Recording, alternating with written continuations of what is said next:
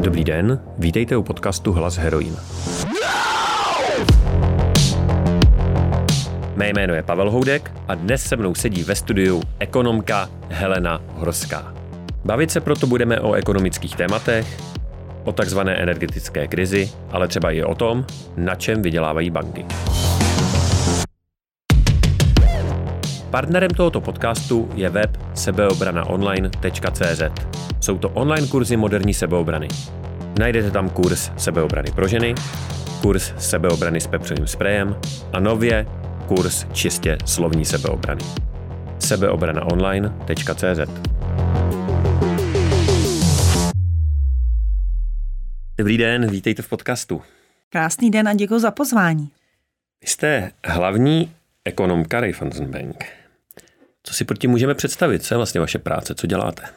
Tak to je snad nejtěžší otázka na úvod. To se vždycky ptají mé děti, co dělám.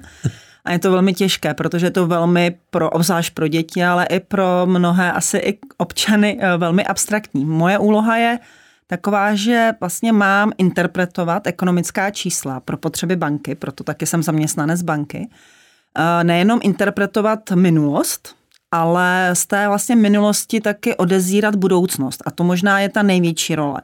A ta asi nejdůležitější a zároveň i nejtěžší. Protože se od nás očekává, že máme na stole tu křišťálovou kouli a umíme vlastně v té mlze vidět budoucnost. A naše úloha, obecně úloha hlavních ekonomů a vůbec analytiků v bance je prostě vidět v těch číslech nějaký příběh vidět v těch číslech, a to už je vyšší úroveň, i nějaký, řekněme, biznesový, podnikatelský příběh. To znamená, co nám ta budoucnost říká, co nám vlastně minulost, přítomnost a budoucnost říká o také vývoji biznesu. A to je úloha opravdu těch ekonomů aby uměli vidět v té uh, sedlině, kávové sedlině, tu budoucnost nejenom z pohledu, jaká bude nezaměstnanost, jaký bude růst ekonomiky, jaký bude kurz koruny zítra, za měsíc, za rok, nebo že za rok a půl a dále, ale také vidět v tom, co to vlastně znamená, jak se má chovat ta instituce, jak se má chovat i náš klient, protože my také nepracujeme jenom pro banku, ale naše služby využívají právě naši klienti. A ti se nás také často ptají, jaká bude budoucnost a podle toho oni upravují ten biznis.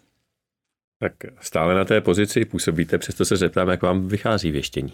Uh, občas ano, občas ne, to znamená, uh, je, není to úplně lehké, obzvlášť, když přijdou krize a ty krize, to velmi dobře víme, uh, že nelze prognózovat. Říká se tomu takzvaná černá labuť, kterou těžko můžete předvídat a těžko řeknete, je zítra přiletí nebo zítra nepřiletí ale musíme říct, že se také naš, náš tým, není to jenom o mě, ale celý můj maličký tým se ho nosí i mnohými cenami a to například se nám podařilo i v době covidové eh, velmi dobře eh, nastínit vývoj ekonomiky v době covidu. To znamená, nebylo to jedno číslo, ale my jsme byli jedni z mála, kteří přišli hned jako první s variantami vývoje. A to musím říct, že ocenila nejenom banka, ale především klienti, protože jim to pomohlo se orientovat eh, v tom daném, řekněme, šokovém období. A neřekli jsme jim, že to bude pokles minus 8%. My jsme řekli, že ten pokles může být minus 6 až minus 10 a bude strašně záležet na vývoji covidové situace. A to byla pravda. My jsme nevěděli víc než všichni ostatní. My jsme jenom byli schopni se podívat do minulosti, jak pandemie a různé podobné šoky měly dopad na ekonomiku třeba Ázie a z toho vyvodit eh, přibližný vývoj a dopad na českou ekonomiku. A to si myslím, že je podle mě právě ta úloha těch ekonomů. To znamená nečekat od ní, že umí přesně trefit do středu cíle, ale že jsou schopni nastínit eh, možnosti vývoje. A to bohatě stačí, protože takový podnikatel samozřejmě bere na sebe riziko, to, že jeho rozhodnutí eh, je jeho rozhodnutí a těžko může pak svádět vinu na někoho druhého, ale naše role je říci, ta ekonomika bude směřovat zhruba tímto směrem a vaše úloha je, je buď vlastně challengeovat ten směr, anebo se tomu směru přizpůsobit. Proč je to pro banku důležitý? Dělá tam nějaký, nevím, když to vezmu z pohledu, z pohledu občana, tak třeba přizpůsobí tomu, já nevím, délku fixace hypoték, který poskytuje, nebo úrok? Nebo představuji si to správně? Je to, tohle je jedna malinká mhm, součást mm-hmm. toho všeho, ale je to opravdu o tom, že ta banka musí vidět, jaké budou třeba úrokové sazby uh, za měsíc, za dva, protože ono není uh, snadné měnit uh, například cenu, kterou dáváme, nebo úroky na vkladech, úroky na úvěrech. Připravujeme dlouhé marketingové kampaně. To není, že se ze dne na den rozhodne o nějaké kampani, budeme propagovat například hypotéky, nebo naopak budeme propagovat dlouhodobé finance. To jsou věci, které musí být připraveny dopředu. A banka samozřejmě hospodaří s cizími penězi především. A odpovědností všech manažerů v bance je, aby s těmito penězi hospodařili jak nejlépe umí. A k tomu potřebují právě něco vědět o budoucnosti. Oni investují třeba, my tomu často říkáme krátké peníze, jinými slovy eh, měsíční příjem domácností, které eh, si nechávají posílat na svůj účet, tak ta banka s nima nějakým způsobem hospodaří. A část těch peněz, pokud ví, že ten klient nespotřebuje celý svůj plat, tak část peněz ta banka investuje do třeba státních dluhopisů nebo do akcí a z nich má nějaký výnos a vlastně díky tomu také platí ty úroky na vkladech. Takže banka vlastně hospodaří s cizími penězi a je odpovědná za to, že ty peníze v té nominální hodnotě tam určitě zůstanou. ne v případě, že klient investuje do nějakých uh, fondů, tak ty peníze se i zhodnotí. Takže proto je ta úloha těch ekonomů tak důležitá. Mm-hmm. Vy primárně teda kupete za tu banku, zároveň docela často vystupujete v médiích. Mně napadá, jestli to nemůže fungovat i obráceně, že budete dělat takové jako PR pro tu banku, respektive ovlivňovat to veřejné mínění ve prospěch vlastně té banky. Nemůže se to stát? Eh, je to hodnotové nastavení každého člověka. Já nejsem zaměstnaná za PR, já nejsem vlastně zaměstnaná v marketingu a vlastně neznám kolegu či kolegyni z ekonomického výzkumu či hlavního ekonoma, hlavní ekonomku, které, kteří by byli zaměstnaní eh, v PR, tedy v marketingu. Všichni jsou to ekonomé, kteří jsou buď zaměstnáni přímo pod generálním ředitelem, nebo pracují například pro takzvaným treasury, to, jsou, to je oddělení, které má na starosti právě obchodování s cenými papíry, obchodování s měnami eh, na trhu, to je na, na náš případ, že naším primárním uh, cílem a úlohou, to, co máme takzvaný job description, to znamená popis naší pracovní pozice je poskytovat informace k rozhodování banky. To, že eh, jsme využíváni, všichni naši kolegové i včetně mě, k tomu, že komentujeme ekonomické, pozor, ekonomické, ne politické otázky, tak je to spíše, řekněme, sekundární efekt, protože my jsme svým způsobem odborníci, částečně eh, mnoho z nás, včetně mě, fungujeme i na akademické půdě, takže jsme bráni určitou autoritou, která má právo se vyjadřovat odborným věcem ale není to tak, že bychom primárně eh, byli úlohou takzvané hlásné trouby té banky a měli bychom ovlivňovat eh, chování eh, těch občanů a našich klientů v náš prospěch. Ale je to samozřejmě určitém hodnotovém nastavení a říkám, že většina hlavních ekonomů bank je opravdu zaměstnána proto, aby splnila potřeby jak banky, tak jejich klientů ve prospěch, řekněme, budoucího vývoje a jejich jako finanční stability. Hmm. U nás banky nemají úplně nejlepší pověst. Uh, je, ten jejich obraz je, že to jsou takový ty tlustý kočky, který uh, vydělávají na nesmyslných poplacích a objektivně je pravda, že třeba u nás ty poplatky jsou jedny z největších v Evropě. A říkám si, když říkáte zájem banky a klienta, jestli to no vlastně v situaci, v jaký jsme v České republice, nejsou dva rozdílné zájmy. Mm, děkuji za ten dotaz. Já myslím, že tohle bylo hodně před krizí, globální finanční krizí a před covidovým šokem hodně velké téma, ale také jsme se časem posunuli protože když se podíváme na to, jaké byly poplatky, řekněme, před rokem 2008 a podíváme se teď na poplatky, tak jsme se také posunuli směrem k tomu, řekněme, západu, kde ty poplatky za ty základní služby, jako je třeba účet, jsou také často nulové nebo velmi nízké. Tam ta konkurence funguje velmi dobře. A také mimochodem tlak od té veřejnosti, o, který, o kterém vy jste mluvil ale je to také proto, že se klienti přesouvají k sofistikovanějším produktům. To znamená, my se opravdu posouváme v tom, řekněme, biznesovém podnikatelském modelu, k tomu západnímu modelu bankovnictví, kdy základní služby jsou často bez poplatku ale ty, řekněme, sofistikovanější, které jsou také ale pro banku nákladnější, jako je třeba investiční poradenství, investice. To jsou věci, které jsou, pardon, spoplatněny více a tam ty klienti nejsou na to tolik citliví a jsou ochotní za tuhle službu platit, protože vidí tu jednoznačnou přidanou hodnotu. Jinými slovy, tady odpovídám na to, jestli není konflikt mezi bankou a klientem. Já myslím, že klient má v současné době i v České republice naprosto svobodnou volbu s vybrat účet, základní službu zcela bez poplatku zdarma, ale má jenom základní službu a s tím musí počítat. Má to určitý i diskomfort, ale pokud chce nějaký komfort, chce mít nějaký přístup ke, k, řekněme, poradenství nebo k finančnímu poradci, tak vlastně už je ochoten a uvědomuje se to, že to nemůže být zadarmo, protože ten finanční poradce musí být placen. Něčeho je to jeho také práce. A tady si myslím, že jsme se i trochu posunuli a ten tlak a ta diskuze nad těma poplatkama je vidět, že v médií už tolik nerezonuje, protože ta konkurence, ozvlášť těch menších bank, dospěla k tomu, že základní služby jsou zdarma a ty sofistikovanější, tam jsme ochotni si připlatit, protože víme, tam vidíme bezprostředně, za co platíme. A víme, že když ta eh, služba je kvalitní, připlatíme si. A když ne, tak je tady konkurence, půjdeme někam jinam a budeme třeba tam eh, víc spokojení. Přesto ty české pobočky a téměř, nebo ne téměř, asi všechny banky jsou nějaké nadnárodní podniky, jsou jedny z nejvýdělečnějších v Evropě. Tak eh, čím to je? Na čem ty české banky tolik vydělávají? tak možná také proto, že zatímco v eurozóně máme záporné úrokové sazby, tak v České republice máme kladné úrokové sazby.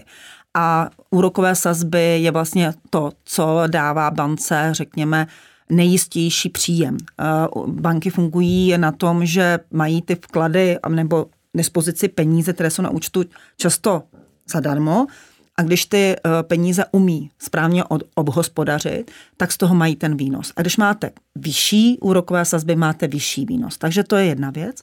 A samozřejmě je to ten efekt, že my ještě dobíháme. To znamená, eh, český bankovní sektor, když se porovnáme s Evropskou uní nebo se západními evropskými zeměmi, tak eh, k rozvoji máme ještě hodně velký prostor můžeme více větší, mít tady větší podíl investičních produktů, můžeme tady být větší eh, podíl i dalších bankovních produktů, které fungují v západní ekonomice, ale zároveň, a to je velmi zajímavé, se tu projevují takové jako nebankovní aktivity, které už ale i tlačí i české banky eh, do situace, která je pro ně i jako složitější. Například bavíme se o korporátních dluhopisech, které se staly přirozenou konkurencí běžným bankovním úvěrům. Takže je vidět, že i ta konkurence je mimo bankovní sektor také tvrdá. A lze očekávat, že i ta ziskovost českých bank nebýt nárůstu úrokových sazeb by nebyla tak vysoká. Ale ta klíčová eh, odpověď na to, proč je ziskovost českých bank vyšší než v Evropské unii u západních našich sousedů, jsou to především ty úrokové sazby.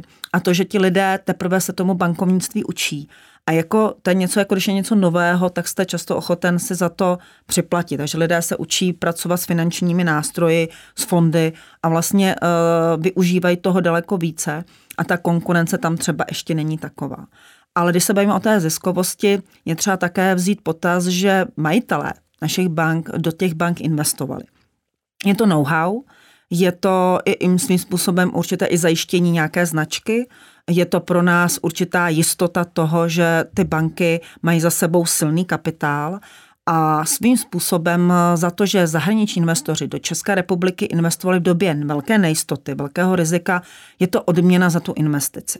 Ale můžeme se tady bavit, jak motivovat, aby ty peníze, ty zisky v co největší míře zůstávaly v České republice. A to si myslím, že je validní ekonomický i politický uh, diskurs. To znamená, je to otázka, jestli nepodporovat ty takzvané reinvestice, to znamená vracet ty zisky zpět do té ekonomiky, do té země, tak aby jsme tu ekonomiku dál rozvíjeli. A to mimochodem banky činí, že když se podíváte na jejich investice do technologií, protože my vlastně se pomalu jako banka stáváme na půl technologickou institucí.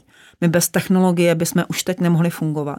Tak je vidět, že vlastně banky investují do této země velmi hodně a neinvestují jenom do, řekněme, strojů a, a, a programů počítačových a chatů a podobně, ale hlavně investují do lidí. A to jsou investice, které možná se špatně počítají, vlastně nejsou kvantifikovány, ale jsou veliké. A to si myslím, že eh, je velké plus, které bychom měli těm bankám svým způsobem přičíst. Ale souhlasím, pojďme se bavit, jak podpořit ještě tyhle ty reinvestice, aby zůstaly peníze v České republice. Mm. Na druhou stranu počítám, že tenhle druh investic musí běžet úplně všude, protože prostě v žádné zemi si asi banka nemůže dovolit eh, běhat někde s papírama nebo, nebo tak. Prostě ten trend je eh, jednoznačný. Ale když říkáte podpořit eh, reinvestice, tak mluvíte o čem? O jakých opatřeních? Nebo...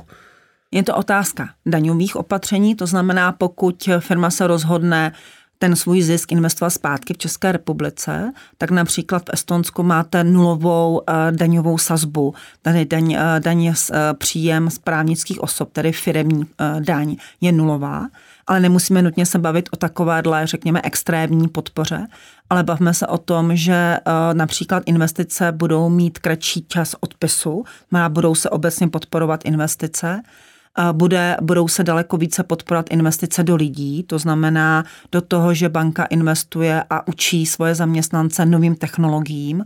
A můžeme se také bavit o tom, že v situaci, kdy ty banky tady v České republice investují, že přestanou být takovou, řekněme někdy, řekněme, veřejnou Eh, veřejnou eh, obětí eh, té politické diskuze o tom, že vydělávají, ano, vydělávají a ty zisky posílají zpátky. Takže bavme se i o nějaké pr aktivitě, která by neměla být tak negativní, jako jsme například poslední dobou slyšeli.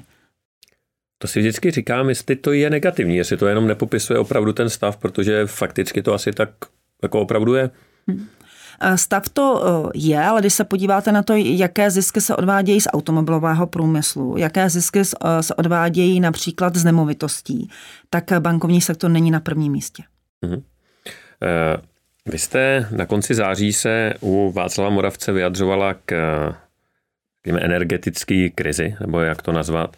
A měla jste tam takový poměrně silný názor, že si myslíte, že lidem, kteří jsou tím postižený a vylezli jim zálohy, respektive platby, tak by stát neměl pomáhat. Myslíte si to pořád? Ta interpretace byla takhle jako natvrdo, je, to mohlo vyznít, ale ta interpretace byla tak, že cena té energie nám vysílá jasný signál. A pokud chceme, abychom šli cestou větší elektrické efektivity, to znamená snižovali spotřebu elektrické energie, je vlastně kontraproduktivní. Ten nárůst cen energií, já teďka řekněme, nebudeme mluvit o tom teďka extrémním nárůstu cen energií, ale tom dlouhodobě očekávaném růstu cen energií bychom neměli tomu růstu bránit, protože je to důležitý tržní signál toho, abychom se chovali udržitelně a efektivně. Pokud se bavíme o pomoci domácnostem, Měli bychom v této, řekněme, extrémní situaci, došlo k extrémnímu nárůstu cen energie a extrémnímu nárůstu e, záloh, pomoci pouze těm, kteří to opravdu potřebují a nemají na to dostatek prostředků. Ale neměli bychom pomáhat všem. To znamená, plošná pomoc je v této situaci opět kontraproduktivní. Proč? Protože my potřebujeme, aby lidé formou peněženky, skrz tu peněženku to ucítí nejvíc, věděli, že potřeba něco se s potřebou energie dělat, hledat způsoby, jak třeba vytápět svůj dům méně náročně, hledat možnosti i investic do energie a energetických zdrojů eh, pro eh, vlastní bydlení či pro vlastní nemovitost, eh, hledat i možnosti, jak se chovat jako spotřebitel, udržitelně. Takže proto si myslím, že není dobré uh, challengeovat a vlastně tlumit růst cen, dlouhodobý růst cen energií pro domácnosti. Ale pokud se bavíme o extrémních výkyvech, kterým teď v současnosti čelíme, tak je to extrémní výkyv, který nikdo nemohl předpokládat, domácnost se na to nemohla připravit. Tak bychom měli, a teď se bavíme pouze ale o té skupině obyvatel, pro které je to finančně vlastně neukočírovatelné, nemohou teď s tím nic dělat, tak těmto domácnostem, které se dostanou do případné finanční, eh, do případných finančních potíží pomoci. Takže tady jakoby upravuju ten svůj komentář, který byl, řekněme, velmi stručný na to, že potřebovali jsme stručnou odpověď. Mm-hmm. Ale jak to vždycky bývá i v ekonomii, eh, ta realita není jednoduchá. Ale ten základní message, to, co jsem chtěla eh, tou zprávou jednoduchou větou říci, cena má v ekonomice klíčovou informační hodnotu. A chceme-li změnit chování, musíme nechat tu cenu pracovat. Na druhou stranu, eh, než jsem se měl, proto jsem se ptal, jestli eh, vlastně si zatím stále stojíte, protože ta situace se změnila, eh, tak jsem se koukal na příběhy lidí na internetu, jak se jim hm, změnily třeba zálohy zatím, což je teprve zajímavý, asi bude, až jim přijde vyučtování a opravdu to ty případy, takový modelový případ je, zrostlo mi to prostě z 3 na 15 tisíc třeba, což je třeba 10 tisíc měsíčně, což bude podle mě pro teda možná i většinu lidí opravdu, jak jste říkala, zásadní a myslím, že jste použil slovo neukočírovatelný. Ehm, jako 10 tisíc měsíčně je fakt jako hodně peněz asi pro trtivou většinu obyvatel. Takže ono to potom docela směřuje k eh, něčemu, co by se skoro dalo nazvat plošnou pomocí. Asi je mi jasný, že eh, lidi, kteří vydělávají hodně, hodně nadprůměrně, tak těch se to asi netýká, ale těch bude málo. Hmm. Otázka je dopadu eh, hmm. na jednotlivé domácnosti. Teď eh, myslím, že byla i zrovna čerstvá zpráva, eh, že ministerstvo sociálních věcí, což je velmi správně, připravuje právě velmi účinnou a rychlou pomoc právě domácnostem, kterém by měli dostat a díky vlastně tomu prudkému nárůstu z energií nárok na příplatek a sociální dávku v pomoci. A myslím si, že to je právě ten způsob, na který takhle stát a je dobře, že reaguje, protože máme tady nějakou sociální síť, nějakou, řekněme, sociální oporu ve státu a v situaci, kde takto extrémně dochází k prudkému nárůstu záloh pro mnohé domácnosti, tak tyto domácnosti se vlastně mohou a oni se eh, opravdu dostávají do té situace, mají právo, mají možnost zažádat o státní pomoc a tuto státní pomoc, aspoň podle vyjádření Ministerstva práce a sociálních věcí, by měli velmi rychle dostat. A to si myslím, že to je to, co čekáme od státu. Ten stát v situaci, která je extrémní, je nepředvídatelná. Nemohli jsme se této situaci připravit. Tak od toho si tady platíme ze svých daní léta, léta stát, aby v této extrémní situaci pomohl především těm domácnostem, které to finančně nemohou ukočírovat.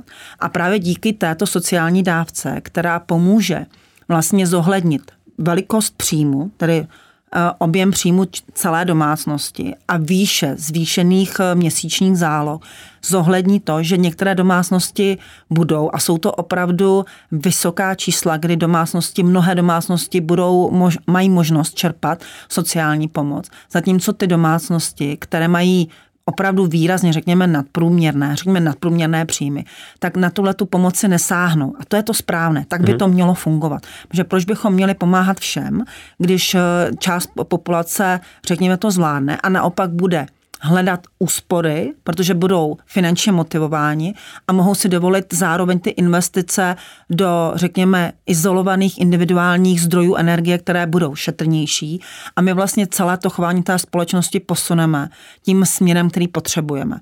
Ale rozdávat teďka všem je právě byl ten nejhorší, pro, nej, nejhorší prohřešek, protože tím bychom zastavili to přizpůsobení těch domácností a té ekonomice těm vyšším cenám energií. Uh-huh. Z ekonomického úhlu pohledu je mi jasný, že nejste expertka na energetiku, ale takovýhle jev, nějaký extrémní nárůst ceny opravdu v podstatě řádový, dá se říct, u klíčové komodity, který není moc alternativa. Je to nějakým způsobem běžný jev, nebo je to jev, který známe z ekonomiky? Hodně musíme se dívat do historie. Eh, trochu podobný, ale ne tak dramatický nárůst jsme viděli v roce 2008. Tam mimochodem u energií, u energií mm-hmm. tam byl výrazný nárůst cen energií, budeme se teďka o energii. Energiích a jejich cenách, tak to bylo velmi podobné. Možná i si vzpomenete, řidiči si vzpomenou, ono také cena ropy byla na jiných úrovních a ceny u čerpacích stanic také vlastně byly na velmi podobných úrovních, takže jenom připomenu, není to něco, co jsme nikdy nezažili. Rok 2008, vzpomeňte si, také jsme atakovali v případě nafty hranici 40 korun za litr. V případě energií eh, ten nárůst ale nebyl zas tak vysoký, že jsme rostli z vyšších úrovní. Ten nárůst totiž pro nás je teďka tak, takzvaně šokový, protože my také ty ceny energií na předchozích letech klesaly. A my vlastně rosteme z výrazně nižších úrovní. Takže my jsme byli zvyklí na to, že ceny energií nám spíš zlemňovaly a najednou raketově vzrostly. A když ještě se podíváme dál do té historie, tak to už je historie, to třeba já sama nepamatuju a to je eh, globální, eh, řekněme také, eh, byla to tehdy naftová krize, to znamená, mluvíme o letech 70. 1971, 73, takzvané ropné krize, kdy cena energií a cena vlastně ropy také raketově vzrostla. Eh, raketově rostly také ceny energií, ale obecně náklady všeho. A tehdy mnoho států, včetně třeba Spojených států amerických, přistoupily ke kontrole cen. To je teď, co slyšíme od uh, pana Havlíčka, tedy ministra průmyslu, obchodu a dopravy, uh, o tom, že zastropuje měsíční zálohy. Tehdy se také zastropovávaly ceny, zastropovávaly se mimochodem ale i mzdy, protože raketově rostly mzdy. Ale ve skutečnosti ta historie nám ukazuje, že to zastropování nebylo ten neefektivnější ekonomický nástroj takové, řešení takové krize. Takže já tady opět se ptám, budeme-li půjdeme-li touto cestou, cestou zastropování těch cen, tak eh, bavme se znova o tom, jakou, eh, to, jaký to má dopad, eh, komu to komu tím prospějeme, jak se často říká, komu tím prospějeme a jak změníme to chování lidí. Protože opravdu ta zkušenost, historická zkušenost, což je úloha nás ekonomů připomínat ty historické zkušenosti, co se povedlo, to, co se nepovedlo. A těch 70. letech a to hodnocení těch 70. let, zrovna to zmražování mest a cen se ukázalo jako neefektivní. Že výsledkem toho byl daleko větší tlak na ceny, takže místo toho, aby se zlemnilo, tak se ještě zdražovalo. Výsledkem byla nedostupnost některých eh, výrobků logicky. A tím, že se ještě v té době zmražovaly mzdy, tak to výrazným způsobem dopadalo na finanční situaci tehdejších domácností. Vy říkáte, že se upraví chování lidí, chápu, co tím myslíte. Na druhou stranu u takové komodity, jako je elektřina, jo, nebo jakákoliv základní věc, napadá mě třeba teoreticky voda, tý se to netýká, ale tak já tam moc alternativ nemám. Člověk, který má peníze, tak si asi za nějaký tisíce může pořídit nějaký ostrovní systém, solární panely, něco, ale člověk, který ty tisíce nemá, tak to asi moc udělat nemůže. No, úsporný žárovky už asi má, jiný se ani neprodávají, tak bude méně svítit, méně si pustí televizi, ale to ušetří vlastně nic. Že? Tak eh, tak eh, vlastně ta moje otázka směřuje k tomu, jestli u těchto základních komodit přeci jenom ta regulace není cesta skrz tohle, protože ta alternativa tam prostě není. Ty lidi se nemůžou začít chovat jinak. Já jenom připomenu, ono to nejde jenom o tom změnit uh, zdroj energie. Vy mluvíte ano o těch investicích do těch individuálních uh, energetických zdrojů, což je samozřejmě velká budoucnost, ale jsou to ty velké investice. Tady jsem velmi ráda, že stát už vlastně před tou, řekněme, před příchodem energetické krize podporoval výměny kotlů. To znamená, měli jsme tady eh, dotace na kotle, na jejich výměnu. Že ono, když často projedete eh, vesnicema, já bydlím za Prahou, a když projedu eh, jednou nejmenovanou vesnicí, která je v Kotlině, tak od začátku topné sezóny to máte pocit, že jste projeli devadesátky ústí nad Labem a nebo severními, uh, severní částí České republiky. Já se omlouvám, že teďka do toho skočím, ale právě ty kotle se často měnily na ty plynový, že jo? A teďka chodí ty 15 tisícový zálohy. To, tam myslím, že uh, to, to, je zrovna uh, takový trošku nešťastný příklad. Teda. Tak, ale uvedeme, to jsou ty kotle, jenom že chci říct, že ty lokální zdroje energií uh, pořád máme ještě jako jak řešit. A samozřejmě ano, u plynu teďka máme ten největší nárůst, takže teď jakoby zrovna plyny není úplně to ideální, ideální zdroj topení. Mnozí, mnozí lidé alternativně využívají dřevo, ale tam pak opět vzniká ten, ten taková ta čepice, eh, čepice nebo deka nad, nad, tou, nad tou kotlinou toho daného městečka či obce. Ale já se vrátím k tomu, co my můžeme jako spotřebitelé, jako domácnost dělat, protože myslím, že o tom se také nečasto mluví o tom, že my ty úspory jsme schopni v řádech, řekněme, stovek eh, měsíčně získat. A to je, řekněme, eh, vzpomenutí si na to, jak úsporně se chovat k energiím. Ono to není jenom o tom, že žárovky pořídíme, ale mnoho domácností možná doma má ještě staré elektrospotřebiče, které jsou energeticky velmi náročné. Často necháváme zapnuté věci a spotřebiče, které zapnuté být nemusí. Bavme se o starých metodách větrání, eh, to znamená větrat jednorázově, eh, větrat tak, abychom eh, správně obnovovali ten vzduch v domácnosti. A jsou to možnosti, které jako nejsou to ty tisíce, nejsou to ty statisíce, o které teďka nám a mnohým domácnostem rostou zálohy ale jsou to takové, řekněme, drobné úspory, které v tom rozpočtu a ve v tom finálním vyúčtování možná budou víc vidět, než to snížené, navrhované snížení DPH na nulu po dobu dvou měsíců, protože to většina domácností ani nezaregistruje, protože to vyúčtování přijde až po skončení eh, tohoto snížené, tohoto snížení sazby DPH. A že jednotlivé jako drobné úspory, které tam jsme schopni eh, udělat. A zároveň bavme se o tom a přepavme se prostředky na to, jak investovat právě do těch našich vlastních zdrojů energie, jak eh, se například eh, požádat o dotaci, protože teď je zelená úsporám zrovna otevřená a podívat se na tom, jestli nemůžeme využít eh, podporu od státu, přidat nějaké úspory, které třeba někdo má ve stavebním spoření, někdo má na účtech, na účtech bank, protože mezi náma, když se podíváme teď na bankovní účty, tak já vím, že ne každá domácnost má velké úspory. Ale například během covidu se vytvořily takzvané nadúspory v české ekonomice, které tam z mého úhlu pohledu v těch bankách leží ladem. A kdyby tyto prostředky byly využity například na zvýšení uh, energetické efektivnosti nebo naopak na snížení spotřeby energie, spotřeby vody, tak by to byly snad jedno z nejlépe využitých peněz, které bychom mohli udělat. Takže než nechat uh, Eh, ležet peníze ladem na svých účtech, já bych doporučila se podívat, jestli nemůžeme například zrovna zainvestovat do, vlastní nezávis, do vlastního nezávislého zdroje energie, eh, do úspor, které můžeme udělat a ty peníze, které nám leží na účtu, naopak investovat eh, do naší domácnosti. Jsou to maličko, promiňte mi možná ten výraz hraběcí rady, protože my se bavíme o statisících lidech, který nemají ani zdroje na to, aby třeba vyměnili tu ledničku, když říkáte starý spotřebiče, je to pro ně nepředstavitelná částka. A mám pocit, že se zase bavíme o lidech, řekněme z vyšší střední třídy minimálně, který mají ty úspory, můžou si to dovolit a upřímně řečeno lidi, kteří si to můžou dovolit, tak už to asi dávno řeší. Už asi nebudou topit kotlem na pevný paliva, protože mají tepelný čerpadlo a budou mít úspornou ledničku a tak dále. Ale eh, já vlastně připomínám mi to jednoho vašeho kolegu, kterého taky nebudeme jmenovat, který nedávno někde radil, že by lidi měli odcházet do důchodu a mít uh, desítky milionů na účtu a někdo mu to spočítal, přepočítal uh, na měsíc a vykázalo to, já nevím, asi 15-20 tisíc, že by člověk měl teda začít spořit, když jsme 30. A uh, když s tím byl konfrontovaný, tak jako tak pokročil a říkal, no teď jo, to tak jako vychází. Ale ta moje otázka směřuje k tomu, vy ve své pozici jste velmi dobře, určitě hodně nadprůměrně placená.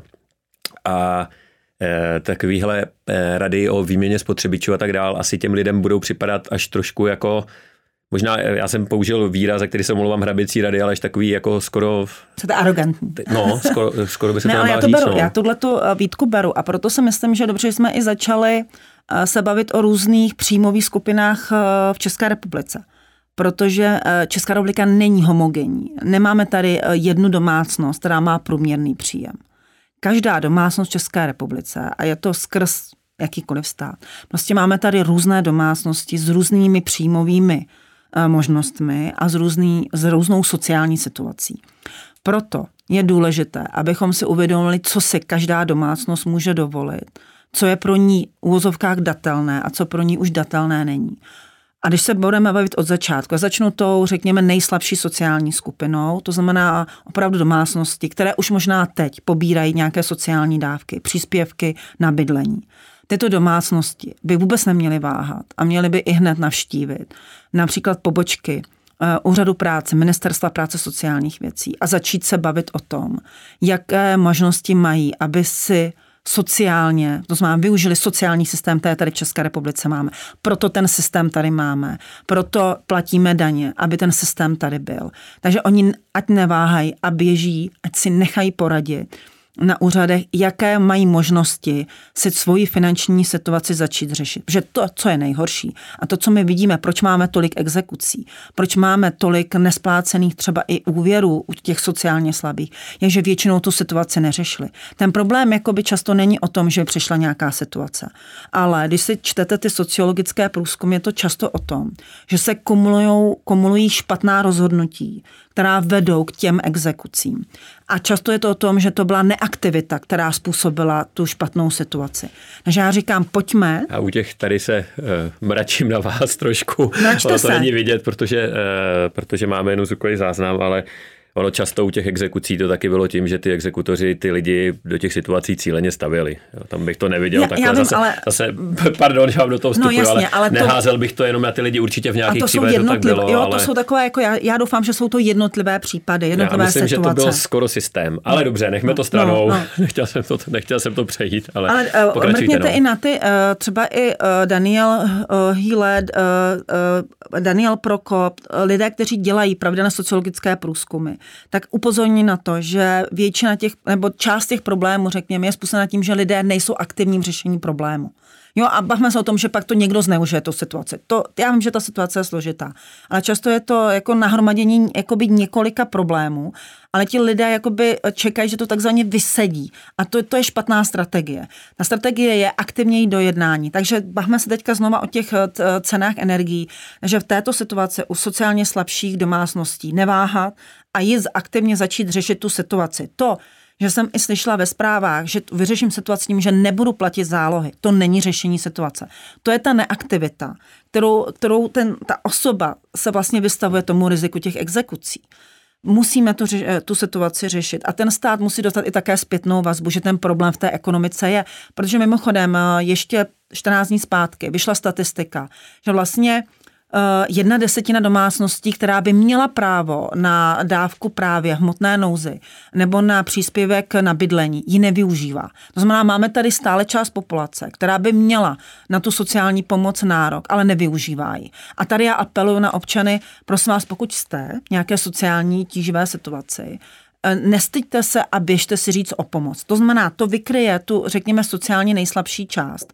A ten stát mimochodem potřebuje tu informaci, že ta sociální situace je tíživá. Pak tady máme tu, řekněme, průměrnou domácnost s průměrným příjmem. Tam si myslím, tam jsou ty možnosti těch úspor. Jo? Hledání nákupu, řekněme, energeticky úspornějších eh, elektrospotřebičů, trochu změna chování. Bavme se o tom, že jsme také země, která je bazénová. Počet bazénů na jednoho obyvatele v České republice je neúplně nízký. Takže tam se můžeme bavit o energetických úsporách. A domácnosti s nadprůměrnými příjmy, tam si myslím, že každý z nás zváží, co může, co nemůže. Tam jsou určitě vhodné právě ty investice do té energetické soběstačnosti, do těch nezávislých energetických zdrojů, které jsou tím začátkem, protože oni vlastně otevřou ten trh i těm ostatním, že když bude větší poptávka, a nebudeme se bavit teďka o té tíživé situaci nedostatku polotovarů a surovin, ale jakmile oni budou kupovat víc těch eh, solárů, víc těch, eh, víc těch eh, č, tepelných čerpadel a tak dál, dalších zdrojů, tak tím budou snižovat i cenu té technologie pro ostatní domácnosti. Takže tohle podle mě bychom měli rozvrstvit. A já jsem ráda, že vy i rozlišujete ten, ten dopad eh, napříč sociálními skupinami. Protože, a to je ten trochu ten makropohled, já jako hlavní ekonom, já se na tu ekonomiku dívám z většinu úhlu pohledu jako z vrtulníku. Já ji vidím jako celek. Moje úloha není rozdělovat úplně ty jednotlivé problémy. Proto my, a já jsem velmi Eh, tomu tížím eh, studovat i otázky a analýzy sociologů, protože my jako eh, ekonomé musíme vědět, co se v té ekonomice jako takové děje, co se děje v té společnosti a tam my potřebujeme ty socio, ta sociologická data. A tady to, když dotáte dohromady, tak začnete vnímat, že ta ekonomika není homogenní, že ty domácnosti nejsou ta průměrná česká domácnost s tím příjmem, Eh, který se pohybuje, máme průměrnou mzdu necelých 40 tisíc hrubého. Znamená, eh, není to ta jednotná ekonomika. Ale pak se bavíme o sociologických aspektech a to je to, že musíme rozlišovat tu finanční úroveň, tu i ekonomickou úroveň, těch jednotlivých domácností a tam to lze takhle rozlišit. Dá se obecně stanovit nějaké optimální procento chudoby v populaci? Je pro ekonomiku zdravý, když je, eh, já nevím, 15, 10, 5, 3, nikdo v té pásmy, v tom pásmu, kdy jsou bezprostředně ohrožený chudobou, to znamená eh, domácnosti, které nemají žádné úspory a tak dále? tak samozřejmě ideální stav by byl ten stav, že žádná domácnost, žádný jedinec nepropadne tím pásmem, tou hranicí chudoby. Že tu nebudeme mít žádného chudého, že všichni budou mít alespoň nějaký důstojný příjem. Ale to je idealismus. Pardon, ale určitá míra nezaměstnanosti je pro ekonomiku prospěšná. Z ekonomického po, Pozor, uh, nemůžeme míchat uh, tyhle pojmy, uh-huh. protože bavíme se o chudobě, tak je to také právě to, že to není nutně jenom o pracovním příjmu. Uh-huh. Jo, my tady máme stát, my jsme vlastně, řekněme, eh, sociálně liberální ekonomika, která dává a snaží se dávat prostor pro svobodnou aktivitu, ale zároveň, když jste v tíživé ekonomické situaci, v tíživé sociální situaci, tak to máme stát, který by měl zajistit nějaký základní sociální standard.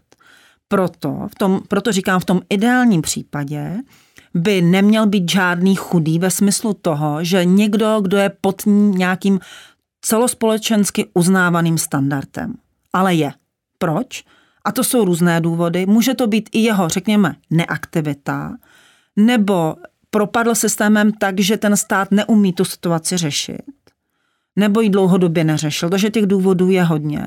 Takže ideálně ano, my jsme tady měli, neměli mít nikoho, kdo by žil například pod minimálním eh, životním příjmem.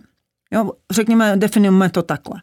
Eh, často se teďka v ekonomii mluví o takzvaném minimálním příjmu, to znamená o tom, řekněme, nejnižším příjmu, která, kterou, který ta společnost je ochotná každému z nás zajistit. A to si myslím, že je správná definice toho, kdo by byl pod tímto příjmem, tak je chudý a správně nastavený sociální systém by měl eliminovat, já neříkám, že vymazat, eliminovat počet lidí, kteří by se dostali pod tento zaručený minimální příjem, který by ta společnost měla zajistit. To, že nezaměstnanost nějaká, jenom se vrátím k té vaší poznámce, nezaměstnanost, nějaká úroveň nezaměstnanosti je pro ekonomiku nutností, je zdravá, vy nemůžete mít uh, plnou zaměstnanost. My vlastně už teď máme tu plnou zaměstnanost a má to své negativní dopady, protože firmám chybí zaměstnanci.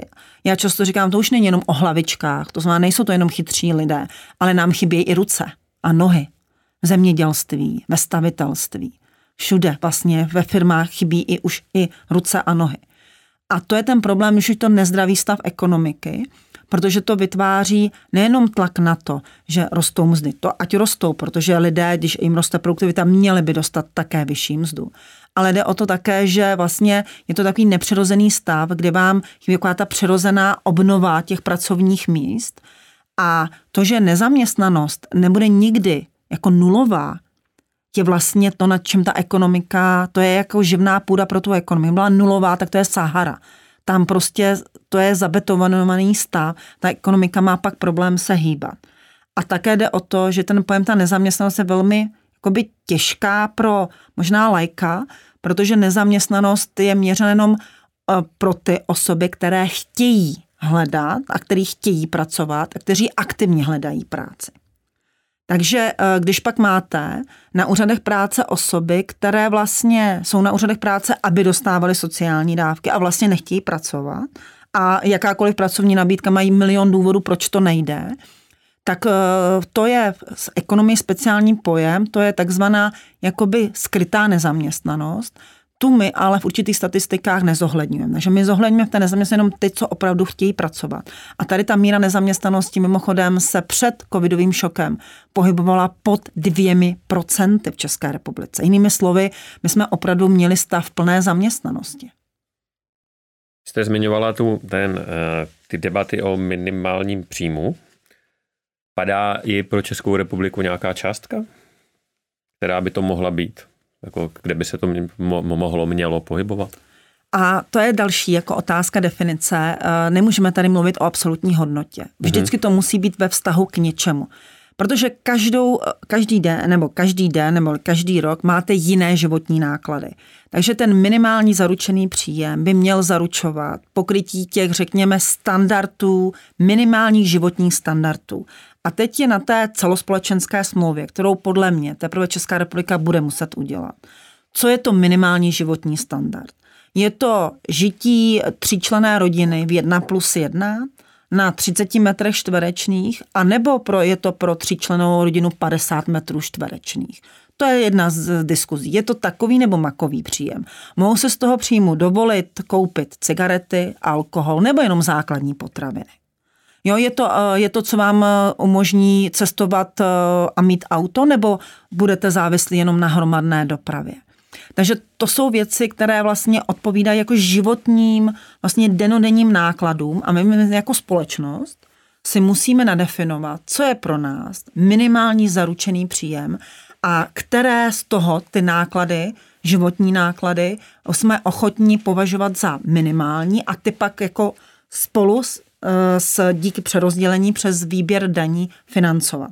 A tuhle tu diskuzi nemáme ještě otevřenou. Já nemůžu teď říct, že to je úroveň 20 tisíc, protože k té se blížíme růstem minimální mzdy.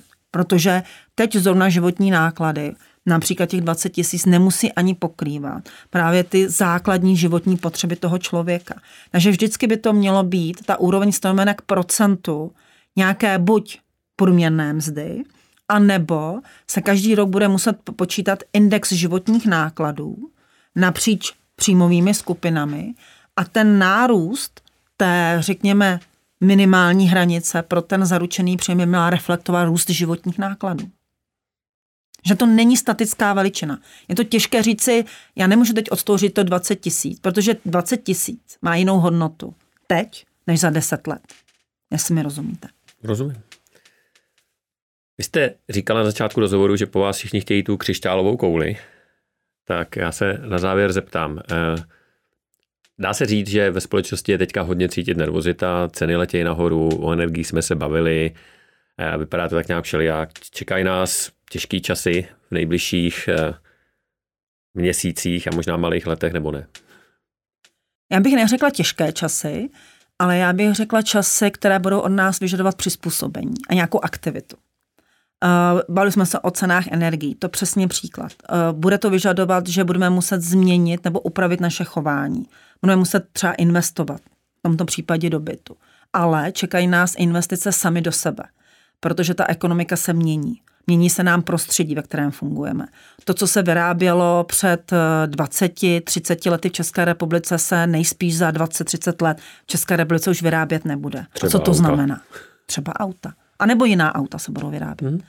Ale vyžaduje to vlastně uh, schopnost eh, se přizpůsobit, flexibilitu. A je to i o budoucích generacích. Uh, a to je normální pozice a, a a pracovní náplň, která byla před 20 lety, možná za 20 let a velmi pravděpodobně za 20 let bude jiná, možná některé profese úplně zaniknou a vzniknou nové. My se vlastně na to musíme už teď připravit. Takže za mě ta budoucnost je o tom, že je to budoucnost plná výzev a změn, které my budeme muset udělat i u sebe. A to často bolí a to často možná na začátku budeme hodně rezistentní, budeme tomu klás odpor, ale pak zjistíme, že vlastně ta změna je pro nás ta změna a ta cesta k tomu lepšímu. Tak jo, já moc děkuji, že jste si udělala čas a přišla eh, k nám na rozhovor. Přeju hodně štěstí, nashledanou. A já děkuji za, i když někdy občas otázky na tělo, moc krát děkuji.